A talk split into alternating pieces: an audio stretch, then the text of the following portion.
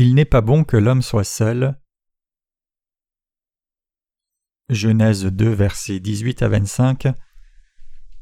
Et l'Éternel Dieu dit Il n'est pas bon que l'homme soit seul, je lui ferai une aide qui lui corresponde. Et l'Éternel Dieu forma de la terre tous les animaux des champs et tous les oiseaux des cieux, et il les fit venir vers l'homme pour voir comment il les nommerait. Et tout nom que l'homme donnait à un être vivant fut son nom. Et l'homme donna des noms à tout le bétail et aux oiseaux des cieux et à toutes les bêtes des champs. Mais pour Adam il ne trouva pas d'aide qui lui correspondit. Et l'Éternel Dieu fit tomber un profond sommeil sur l'homme et il dormit. Et il prit une de ses côtes et il enferma la place avec de la chair. Et l'Éternel Dieu forma une femme de la côte qu'il avait prise de l'homme et l'amena vers l'homme. Et l'homme dit Cette fois-ci, celle-ci est eau de mes os et chair de ma chair. Celle-ci sera appelée femme parce qu'elle a été prise de l'homme.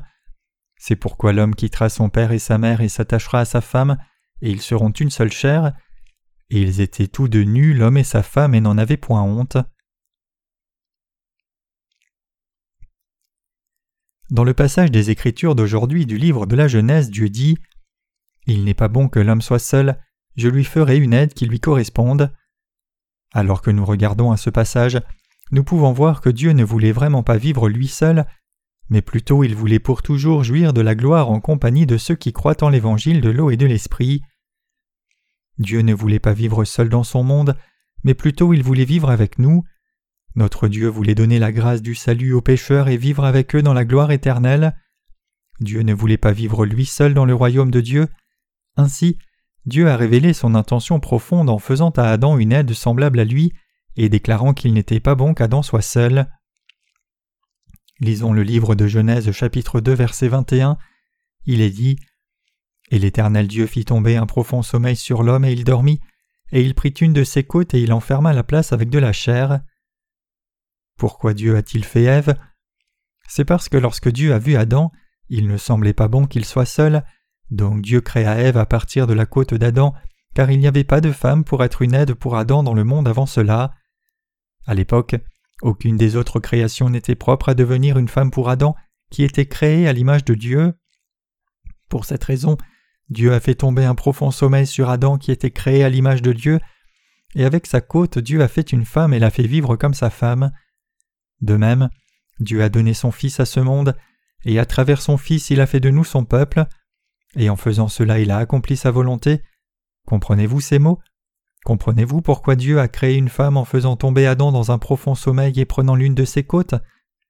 Cela signifie que Dieu a fait de nous le peuple de Dieu par son grand plan de salut envers nous qui était dans son cœur. Ce passage montre que Dieu a fait l'Église de Dieu pour nous, qui vivons dans ce monde à travers ceux qui croient dans la vérité de l'Évangile de l'eau et de l'Esprit. Quand les Israélites offraient des animaux en sacrifice à Dieu dans l'Ancien Testament, ils devaient offrir le sang des animaux parce que par cette offrande de sacrifice, Dieu purifiait les péchés et les sauvait. Dieu le Père voulait faire de nous son peuple en nous purifiant de nos péchés et donnant son Fils Jésus-Christ.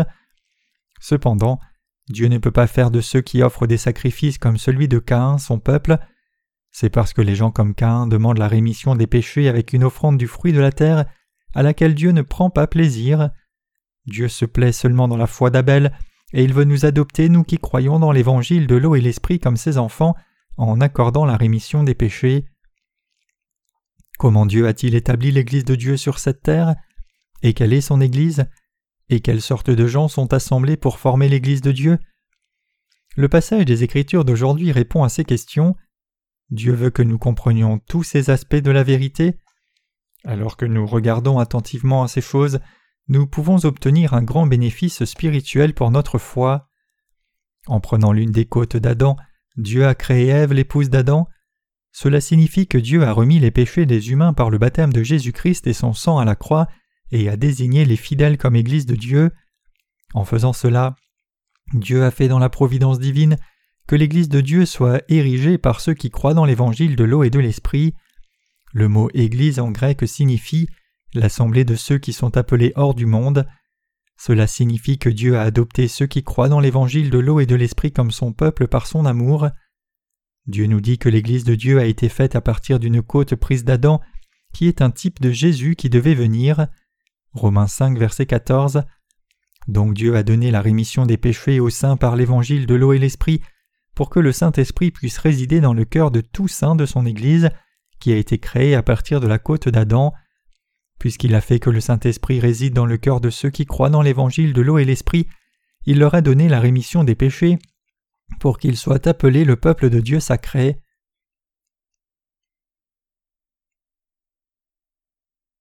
L'épouse de Jésus-Christ. Dieu le Père nous a fait devenir son peuple sacré en nous donnant son Fils unique comme offrande pour le péché. Jésus lui-même est volontairement descendu sur la terre dans la chair humaine, afin de nous donner la vérité du salut, et a reçu sévèrement le baptême de Jean-Baptiste. Et en faisant cela, il nous a purifiés de tous les péchés de l'humanité une fois pour toutes et nous a sauvés, nous les croyants, en versant son sang à la croix. Jésus-Christ était la vérité du salut cachée dans le récit de la côte d'Adam. Jésus-Christ qui étant sous la forme de Dieu n'a pas considéré comme une proie à saisir d'être l'égal de Dieu, mais s'est lui-même abaissé prenant la forme d'un serviteur et est venu à l'image d'un homme. Philippiens 2 versets 6 à 7 Il était l'incarnation de l'amour de même que l'origine de la vérité. Maintenant, la question est de savoir qui devient le peuple de Dieu en lui. Ceux qui deviennent le peuple de Dieu sont ceux qui ont été purifiés de tous leurs péchés une fois pour toutes en croyant dans l'évangile de l'eau et de l'esprit. Donc personne ne peut devenir le peuple de Dieu avec une foi qui est née de pensées humaines et non l'évangile de l'eau et de l'esprit. Les chrétiens qui ont cru de fausses doctrines par la volonté humaine jusqu'à présent et non l'évangile de l'eau et l'esprit ne peuvent pas devenir le peuple de Dieu même s'ils le veulent. Donc vous devez certainement rejeter la pensée que quelqu'un puisse devenir membre du peuple de Dieu sans l'évangile de l'eau et de l'esprit. Ceux qui ont voulu devenir justes en quittant les péchés sans l'évangile de l'eau et de l'esprit ne peuvent pas devenir le peuple de Dieu, mais plutôt ils peuvent seulement devenir ceux qui seront détruits à cause de leurs péchés. Alors qui sont ceux qui ont conduit les membres de leurs églises dans un monde de fausse foi sans l'évangile de l'eau et de l'esprit? Quelle sorte de gens sont-ils exactement? Ce sont les gens qui ont essayé de croire en Jésus comme le Sauveur sans la parole d'évangile authentique de l'eau et de l'esprit. Les gens qui ont essayé de recevoir la rémission des péchés sans l'évangile de l'eau et l'esprit sont tous honteux et pitoyables. Ce sont des gens religieux qui ont fabriqué une foi qui n'est pas née de la parole d'évangile de l'eau et l'esprit. Dieu n'appelle pas ceux qui se sont attachés à leur propre volonté et ont rejeté l'évangile de l'eau et l'esprit son peuple. Dieu considère seulement ceux qui ont effacé tous leurs péchés une fois pour toutes, par la foi, avec l'évangile de l'eau et l'esprit donné par Jésus-Christ le Fils de Dieu, comme son peuple. Vraiment, l'Église de Dieu est l'assemblée du peuple de Dieu, ce sont ceux qui ont été purifiés de tous leurs péchés une fois pour toutes en croyant dans l'évangile de l'eau et l'esprit, comme ceux du temps de l'Ancien Testament, qui ont reçu la rémission des péchés en faisant des sacrifices dans le tabernacle. Les sacrifices de l'Ancien Testament permettaient aux Israélites de recevoir le salut des péchés quand ils offraient les sacrifices légaux du tabernacle, particulièrement le jour de l'expiation. Aaron, le souverain sacrificateur, posait ses mains sur la tête du bouc émissaire et confesser tous les péchés annuels du peuple entier en tant que représentant.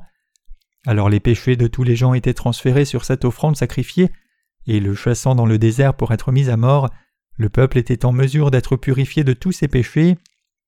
Lévitique 16. En ce temps du Nouveau Testament, nous pouvons marcher avec le Saint-Esprit en croyant dans l'évangile de l'eau et de l'Esprit. Maintenant tous les pécheurs ont le droit d'entrer dans le royaume de Dieu, où il n'y a pas de péché, en recevant la purification de tous les péchés comme cela. Le peuple d'Israël pouvait former l'assemblée de Dieu par le système sacrificiel du tabernacle. Au temps du Nouveau Testament, l'Église de Dieu a été établie pour ceux qui croient dans l'évangile de l'eau et de l'esprit. Alors, les bâtiments et chapelles aujourd'hui sont-ils les églises de Dieu? Les bâtiments eux-mêmes ne peuvent pas être des églises de Dieu. Le seul fait que quelqu'un mette une croix sur un bâtiment n'en fait pas une église de Dieu. Un bâtiment d'une chapelle commencé depuis longtemps dans le monde est toujours en construction en Espagne. L'on dit que ce bâtiment est en construction depuis cent ans et toujours construit maintenant. Néanmoins, les bâtiments qui sont visibles à la nue de la chair ne constituent pas les églises de Dieu, mais plutôt ce sont juste des endroits pour adorer Dieu et rien de plus. 1 Corinthiens 1 verset 2 dit À l'Église de Dieu qui est à Corinthe, à ceux qui sont sanctifiés en Christ Jésus, appelés à être saints, avec tous ceux en tout lieu qui invoquent le nom de Jésus-Christ notre Seigneur, le leur et le nôtre. Ce passage nous donne une claire définition de l'Église de Dieu. L'Église de Dieu est l'assemblée des saints qui ont été sanctifiés en Christ Jésus, c'est-à-dire qui sont devenus justes en recevant la rémission des péchés par la foi dans l'évangile de l'eau et de l'esprit. Le Seigneur réside où ces gens-là s'assemblent? Il y a les saints dans l'Église de Dieu, et aussi il y a un dirigeant désigné par Dieu. Les serviteurs de Dieu sont ceux qui guident les saints à suivre la justice de Dieu. Dieu établit une telle assemblée. Dans la vraie Église de Dieu, il y a les serviteurs de Dieu et les saints qui croient dans l'évangile de l'eau et l'esprit et diffusent la justice de Dieu en s'unissant. Un endroit appelé l'Église de Dieu est un rassemblement sacré de saints qui conduisent les saints de ce monde à Jésus-Christ et font que ces gens reçoivent la rémission complète des péchés en leur prêchant l'évangile de l'eau et de l'esprit. Puisqu'ils sont devenus le peuple de Dieu et qu'ils ont le Saint-Esprit dans leur cœur, ils peuvent être appelés membres de l'Église de Dieu.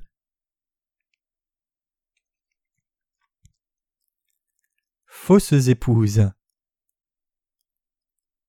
Les mots sans foi donnés par les néo-théologiens d'aujourd'hui ne viennent pas de la parole de Dieu, ni ne correspondent à la volonté de Dieu. Ce sont des gens qui renient l'évangile de l'eau et l'esprit et la divinité de Jésus, leur but est seulement de dédiviniser Jésus-Christ en reniant la puissance surnaturelle que Jésus a montrée et le fait que Jésus soit Dieu. Ils prétendent que Jésus n'a pas marché sur la mer et que ce n'était qu'une illusion plutôt qu'un événement réel. Ils prétendent que les disciples qui en ont témoigné ont vu Jésus de loin, et comme ils ont vu Jésus marchant sur le bord de la plage dans le reflet de la lumière du coucher du soleil, Jésus-Christ marchant à ce moment-là donnait l'impression qu'il marchait sur la mer. Donc ils insistent sur le fait que Jésus marchait sur la rive et non sur la mer. Les gens qui prétendent cela sont ceux qui renient la divinité de Jésus et son œuvre. Les néothéologiens d'aujourd'hui donc sont ceux qui ne croient pas dans la justice de Dieu. Néanmoins, Jésus a réellement marché sur l'eau, et avec la parole de puissance qu'il a donnée, il a expié tous les péchés de l'humanité. Aussi Jésus a calmé les grandes vagues de la mer par sa parole de puissance. Jésus, comme sauveur de toute l'humanité, a expié les péchés du monde en recevant le baptême de Jean-Baptiste, et par son sang versé à la croix alors qu'il portait les péchés du monde sur son dos. Les chrétiens de chaque dénomination maintenant même accordent de l'importance aux doctrines de leurs dénominations respectives, mais puisque Dieu a sauvé l'humanité par l'évangile de l'eau et l'esprit, il a une pensée précieuse seulement au sujet de ceux qui croient dans la justice de Dieu seul et rien d'autre. C'est parce que seuls ceux qui croient dans l'évangile de l'eau et de l'esprit peuvent vraiment devenir le peuple sacré de Dieu Dieu nous a donné l'évangile de l'eau et l'esprit par lequel nous pouvons recevoir le salut du péché du monde, et ainsi Dieu a reconnu comme ses enfants seuls ceux qui croient dans l'évangile de l'eau et l'esprit. La preuve de ce fait, c'est que Dieu a donné le Saint-Esprit en don à tous ceux qui croient dans l'évangile de l'eau et de l'esprit. Nous devons réaliser que Dieu veut déverser une colère enflammée qui est comme de la lave bouillante sur les faux croyants de ce temps. Les gens qui possèdent la fausse foi doivent réaliser qu'il leur faut recevoir le jugement terrible de la colère de Dieu à venir, et ils doivent être prêts à cela. Les faux prophètes d'aujourd'hui exploitent les membres de leurs églises en leur mentant comme s'ils disaient vrai. Ce sont ceux qui tuent les gens qui ne devaient pas mourir et gardent en vie ceux qui ne devaient pas vivre en mentant au peuple qui écoute des mensonges. Ézéchiel 13, verset 19. Cependant, puisque le Seigneur est plein de miséricorde, ainsi en nous sauvant nous pécheurs une fois pour toutes par la vérité de l'évangile de l'eau et l'esprit, tout ce qu'il veut c'est que nous croyions vraiment dans nos cœurs. Si quelqu'un parmi vous devait croire en Jésus comme le Sauveur, sans même avoir correctement su comment le Seigneur a enlevé et effacé nos péchés, et comment il a reçu le jugement sévère, alors cette personne doit réaliser qu'elle a une fausse foi et une croyance vaine. Même maintenant, une personne doit connaître correctement et croire dans la vérité de l'évangile de l'eau et de l'esprit. Vous ne devenez pas juste seulement en professant Jésus comme votre Sauveur, une telle foi n'est qu'une disgrâce pour Jésus. Si une personne qui se noie dans l'eau essaye de s'en sortir seulement en attrapant la corde lancée par un hélicoptère de secours, croyant seulement dans la force de son poignet, sans entourer cette corde autour de son corps, cela la fera se fatiguer et à la fin lâcher cette corde de vie. Ainsi, Croire au Seigneur comme le Sauveur seulement par sa propre volonté ne peut pas sauver son âme. Puisque ces gens pensent qu'ils croient vraiment en Jésus même s'ils ne connaissent pas la vérité de l'eau et l'esprit, ils finiront par tomber dans la destruction avec des péchés intacts dans leur cœur à la fin. Le Seigneur nous a dit Et vous connaîtrez la vérité, et la vérité vous affranchira. Jean 8, verset 32. Et alors, devons-nous être détruits à la fin sans avoir entendu cette vérité de l'Évangile? Si nous devions mourir sans même reconnaître la vérité authentique du salut et sans même réaliser que l'évangile de l'eau et de l'esprit est la vérité qui nous a délivrés du péché, nous serions vraiment pitoyables. Donc nous devons tous écouter l'évangile de l'eau et de l'esprit avec nos oreilles et croire dans nos cœurs. En faisant cela, nous devons recevoir le salut et devenir ceux qui avons la vie éternelle. S'il y a quelqu'un parmi vous qui croit inconditionnellement en Jésus comme le Sauveur sans même connaître l'évangile de l'eau et l'esprit, alors cette personne doit réaliser combien une telle foi est ignorante. Les faux prophètes seront chassés loin de Dieu.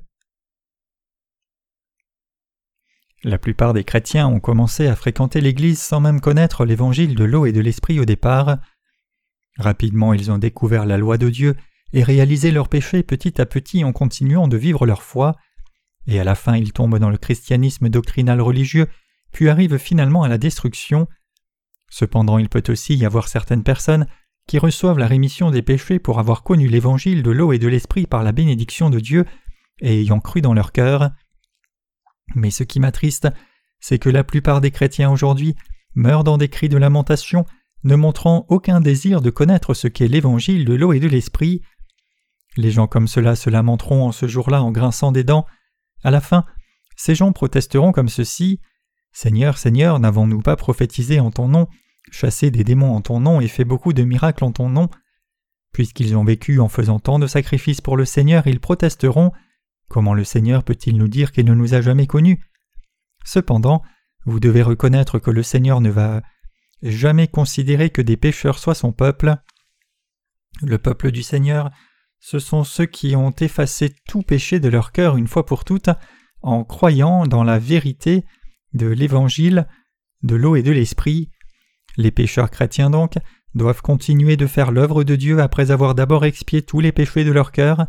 S'ils ne le font pas, ils entendront Dieu leur dire durement Arrière de moi, vous qui pratiquez l'iniquité. Matthieu 7, verset 23.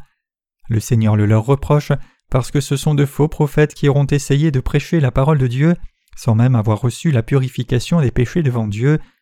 Ce sont ceux qui ont travaillé dur pour le Seigneur seulement avec diligence, même s'ils ne sont pas qualifiés comme ses ouvriers. En d'autres termes, ce sont des ouvriers illégitimes. Chers croyants, Arrivez-vous à comprendre ce que je vous dis? Si les pécheurs qui ne sont pas qualifiés pour faire l'œuvre de Dieu font l'œuvre de Dieu comme s'ils étaient des serviteurs authentiques, alors ils n'auront pas vraiment fait l'œuvre de Dieu. Plutôt, ils resteront comme des gens qui se sont opposés à l'œuvre de Dieu et son nom saint, et ils ne seront pas en mesure d'échapper à Dieu à cause de leurs péchés. Si vous devez recevoir le jugement de vos péchés devant Dieu, comment pourriez-vous vivre pour les autres? Comment un aveugle peut-il conduire un autre aveugle? Les gens comme cela sont de faux prophètes qui pratiquent l'iniquité devant Dieu. Ce sont ceux qui n'ont même pas reçu la purification de leurs péchés devant Dieu en croyant dans l'évangile de l'eau et de l'esprit. Ils ont commis la fraude spirituelle envers beaucoup de gens avec des mensonges trompeurs. Chers croyants, vous devez savoir que lorsque le Seigneur a dit dans l'évangile de Matthieu chapitre 7 Arrière de moi vous qui pratiquez l'iniquité Matthieu 7 verset 23, il parlait aux faux prophètes.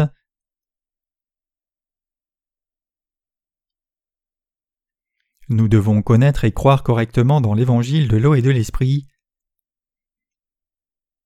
Pour nous, Dieu le Père nous a envoyé son Fils Jésus-Christ, et en transférant complètement tous nos péchés sur Jésus-Christ par le baptême, il lui a fait prendre tous nos péchés et recevoir le jugement pour tous ses péchés, et ainsi nous sommes en mesure de vraiment recevoir la rémission des péchés et devenir le peuple de Dieu quand nous croyons en Jésus-Christ, qui est descendu sur cette terre par l'évangile de l'eau et l'esprit comme notre Sauveur. Nous devenons vraiment le peuple de Dieu en croyant dans l'évangile de l'eau et l'esprit. C'est pour cela que nous devons connaître et croire correctement le fait que tous nos péchés ont été transférés sur Jésus-Christ par son baptême. Cependant, maintenant même, tant de gens croient en Jésus-Christ comme le Sauveur sans connaître la vérité de l'évangile de l'eau et de l'esprit, et aussi, puisqu'ils croient en Jésus selon leurs instincts et émotions de la chair, ils continuent de croire faussement. Les saints de Dieu ont été créés à la base à partir d'une côte d'Adam, en d'autres termes, nous devenons le peuple de Dieu lorsque nous croyons dans l'évangile de l'eau et de l'esprit qui a été accompli par le sacrifice de Jésus-Christ.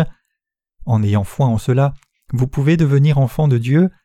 Si vous voulez être une personne sans péché, vous devez certainement croire dans l'évangile de l'eau et de l'esprit. Si vous essayez d'effacer vos péchés avec ce que vous connaissez par les instincts de la chair, ce n'est pas possible, et ainsi vous devez effacer tous vos péchés une fois pour toutes en croyant dans l'évangile de l'eau et de l'esprit. L'évangile de l'eau et de l'esprit, c'est la vérité qui fait de nous qui étions pécheurs des justes. Vous devriez abandonner la foi fausse, c'est-à-dire les évangiles qui sont différents de l'évangile de l'eau et de l'esprit, et alors croire dans ce vrai évangile qui est parfait. Maintenant même, beaucoup de gens continuent de vivre en vain, avec la foi qui croit dans la propre justice de quelqu'un, inconscient de la justice de Dieu. Si nous nous tenons à la vraie justice de Dieu, même pas Satan le méchant ne peut nous faire quoi que ce soit. Il viendra un jour où toute votre foi sera connue. Il y a longtemps, il y avait un homme qui a peint une plume d'oiseau en blanc afin de la vendre. Même si la couleur blanche ne pouvait apparaître chez cette sorte d'oiseau, puisque l'homme avait peint l'oiseau en blanc puis l'avait mis en vente, un certain homme riche l'a acheté à un prix élevé et l'a pris. Cet homme riche était si heureux après avoir acheté l'oiseau.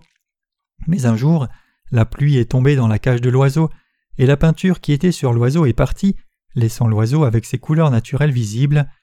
À ce moment-là, l'oiseau a révélé une image qui était plus affreuse que les autres oiseaux normaux.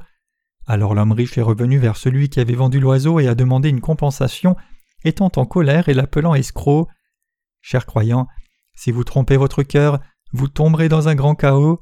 Tous les gens passent par l'agonie à cause de leurs péchés, et puisqu'ils n'ont pas pu résoudre le problème des péchés par eux-mêmes, ils ont cru un évangile qui était différent de l'évangile de l'eau et de l'esprit à leur propre façon. Cependant, alors que le temps est passé, ils se sont trouvés être devenus de pires pécheurs encore.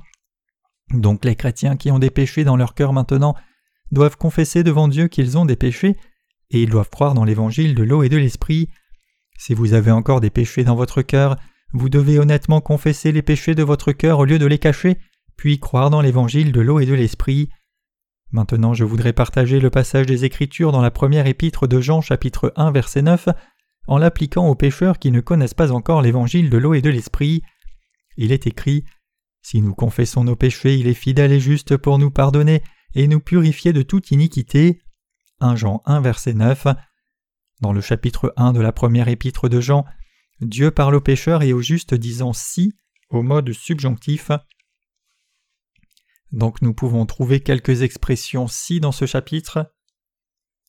Si nous disons que nous sommes en communion avec lui et marchons dans les ténèbres, verset 6, mais si nous marchons dans la lumière comme il est dans la lumière, verset 7, si nous disons que nous n'avons pas de péché, verset 8, si nous confessons nos péchés, verset 9, et si nous disons que nous n'avons pas péché, verset 10, que nous dit ce passage?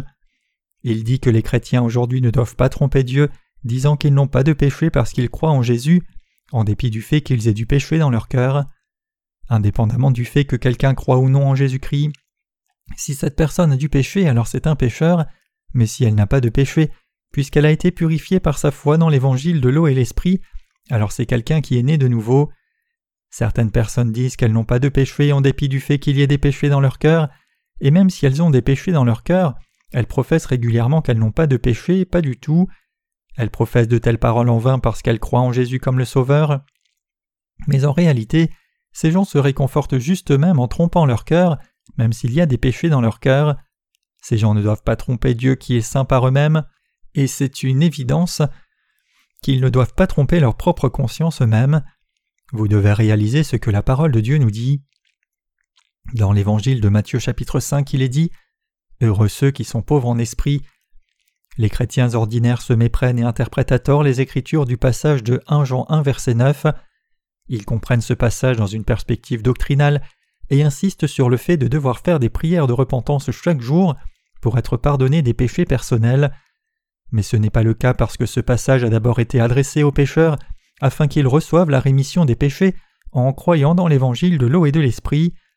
Si nous ne croyons pas dans l'évangile de l'eau et l'esprit, nous aurons tous des péchés et si nous avons des péchés, nous devons d'abord confesser que nous avons des péchés. Nous ne devons pas essayer de tromper notre cœur et prétendre que nous n'avons pas de péché. Lisons 1 Jean 1 verset 8 ensemble, il est dit Si nous disons que nous n'avons pas de péché, nous nous trompons nous-mêmes et la vérité n'est pas en nous. L'expression ici, nous nous trompons nous-mêmes, désigne les gens qui ne sont pas encore nés de nouveau. Ils disent qu'ils n'ont pas de péché en dépit du fait qu'il y ait des péchés dans leur cœur. Il est certain que ceux qui ont du péché dans leur cœur maintenant sont des gens qui ne connaissent pas encore l'évangile de l'eau et l'esprit, la vérité. Ce passage des Écritures nous dit que si quelqu'un qui ne connaît pas l'évangile de l'eau et l'esprit devait prétendre qu'il n'a pas de péché, en dépit du fait qu'il y ait du péché dans son cœur, la parole de Dieu ne serait pas en lui. Dieu nous dit que s'il y a une personne sans péché parmi nous, alors cette personne est certainement une personne qui croit dans l'évangile de l'eau et de l'esprit. Comment Jésus peut-il expier vos péchés alors que vous insistez sur le fait que vous n'avez pas de péché? Vraiment, vous avez des péchés dans votre cœur, donc vous devez d'abord confesser vos péchés si vous voulez recevoir la rémission des péchés de la part de Dieu. Si vous avez du péché dans votre cœur, en dépit du fait d'avoir cru en Jésus pendant longtemps, vous devez dire Seigneur, je suis un pécheur qui dois aller en enfer, veuille me sauver de tous ces péchés. Vous devez parler véritablement au moins, mais si vous ne parlez pas véritablement, comment serait-il possible au Seigneur d'effacer vos péchés? Vous devez garder un cœur droit et la foi, et si vous ne le faites pas, le Seigneur ne pourra pas expier vos péchés par la vérité de l'évangile de l'eau et de l'esprit. Vous devez savoir y croire comment Jésus a expié tous vos péchés, et c'est alors seulement que ces péchés disparaîtront. Ce que nous devons prendre en considération ici, c'est le fait que le Seigneur ait déjà expié tous nos péchés une fois pour toutes par la vérité de l'évangile de l'eau et de l'esprit. Puisque le Seigneur a déjà expié les péchés de ce monde une fois pour toutes par l'évangile de l'eau et l'esprit, tout ce que nous devons faire pour devenir justes, c'est exposer nos péchés et recevoir la purification des péchés en croyant dans cet évangile. Cependant, si nous ne croyons pas dans l'évangile de l'eau et l'esprit, et disons que nous n'avons pas de péché en dépit du fait qu'il y ait des péchés dans nos cœurs, alors le Seigneur ne pourra pas expier nos péchés même s'il est Dieu lui-même. Aussi, ce qui est essentiel pour nous, c'est de rencontrer un serviteur de Dieu qui est droit, c'est alors seulement que notre âme peut être examinée correctement.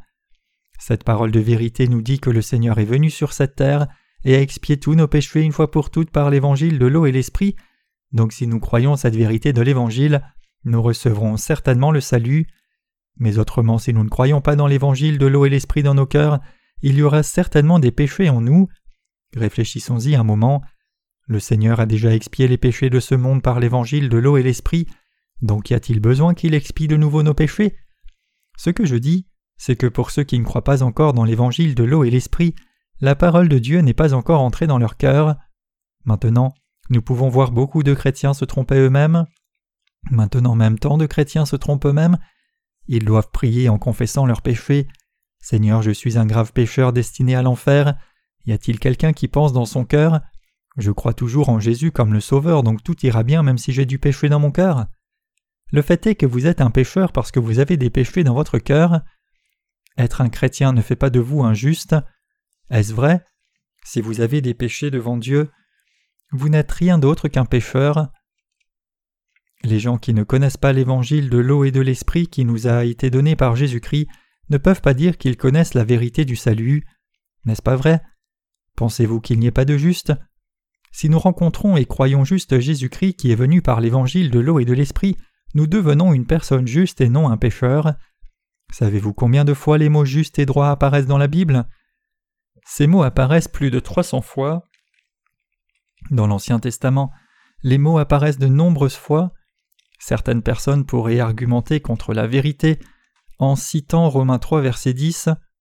Il n'y a pas de juste, pas même un seul. Ce que nous dit ce passage, c'est qu'il n'y a personne parmi nous qui soit juste à moins d'avoir reçu la rémission des péchés. En d'autres termes, il n'y a pas de juste parmi tous les êtres humains dans leur existence naturelle telle qu'ils sont. Mais dans la justice de Dieu que Jésus-Christ a accomplie par son baptême et le sang, nous pouvons devenir sans péché par la foi. Donc l'apôtre Paul a mentionné dans Romains 3 verset 24 que nous pouvons être justifiés librement par sa grâce à travers la rédemption, c'est-à-dire en Christ Jésus. L'apôtre Paul a dit Dieu a transféré les péchés qui avaient été commis pour démontrer au temps présent sa justice, pour qu'il soit juste et la justification de celui qui a foi en Jésus. Romains 3, versets 25 à 26. En bref, nous pouvons devenir justes parce que nous n'avons pas de péché, pour avoir cru dans l'évangile de l'eau et l'esprit, et parce que nous croyons en Dieu qui a expié tous nos péchés. Néanmoins, les gens ignorants s'attachent à la parole de Romains 3, verset 10 littéralement. Réellement, la parole de Romains 3, 10 est un passage des Écritures qui cite la parole de l'Ancien Testament. Ce que nous devons connaître, c'est la volonté de Dieu. En Psaume 1, verset 6, il est dit Car l'Éternel connaît la voie du juste, mais la voie de l'impie échouera. Noé était un homme juste, parfait dans sa génération. Noé marchait avec Dieu.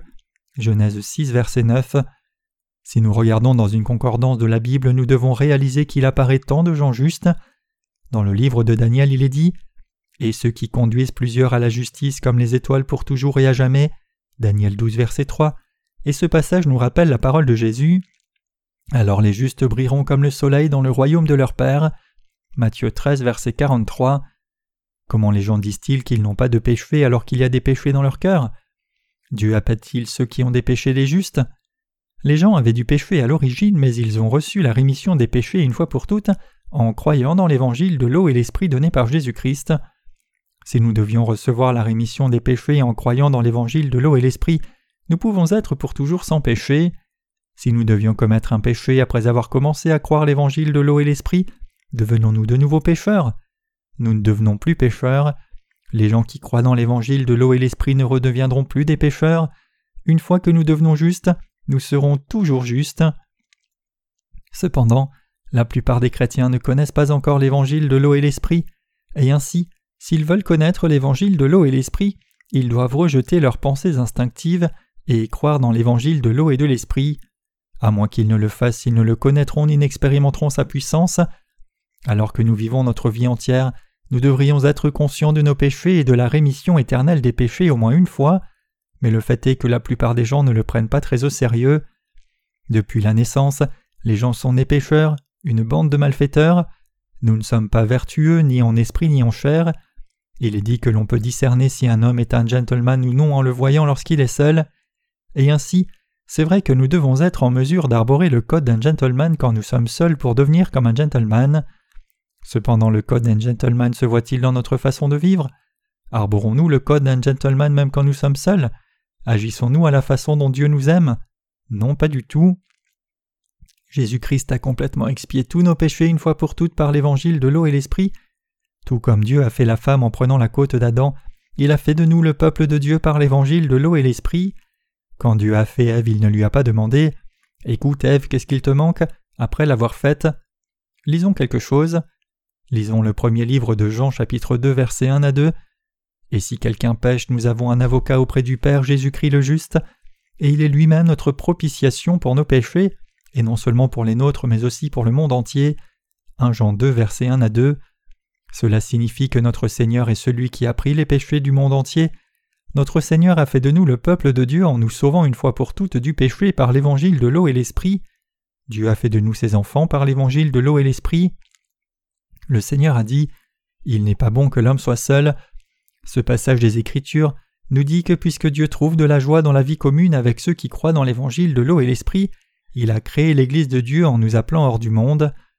Nous rendons grâce à Dieu pour son amour inconditionnel, nous rendons grâce à Dieu d'avoir fait de nous des membres de l'Église de Dieu, Dieu a fait de nous son peuple par l'évangile de l'eau et l'esprit. Maintenant nous ne sommes pas seuls, nous sommes ceux qui sont avec Dieu, nous sommes à Jésus-Christ. Alléluia, merci Seigneur.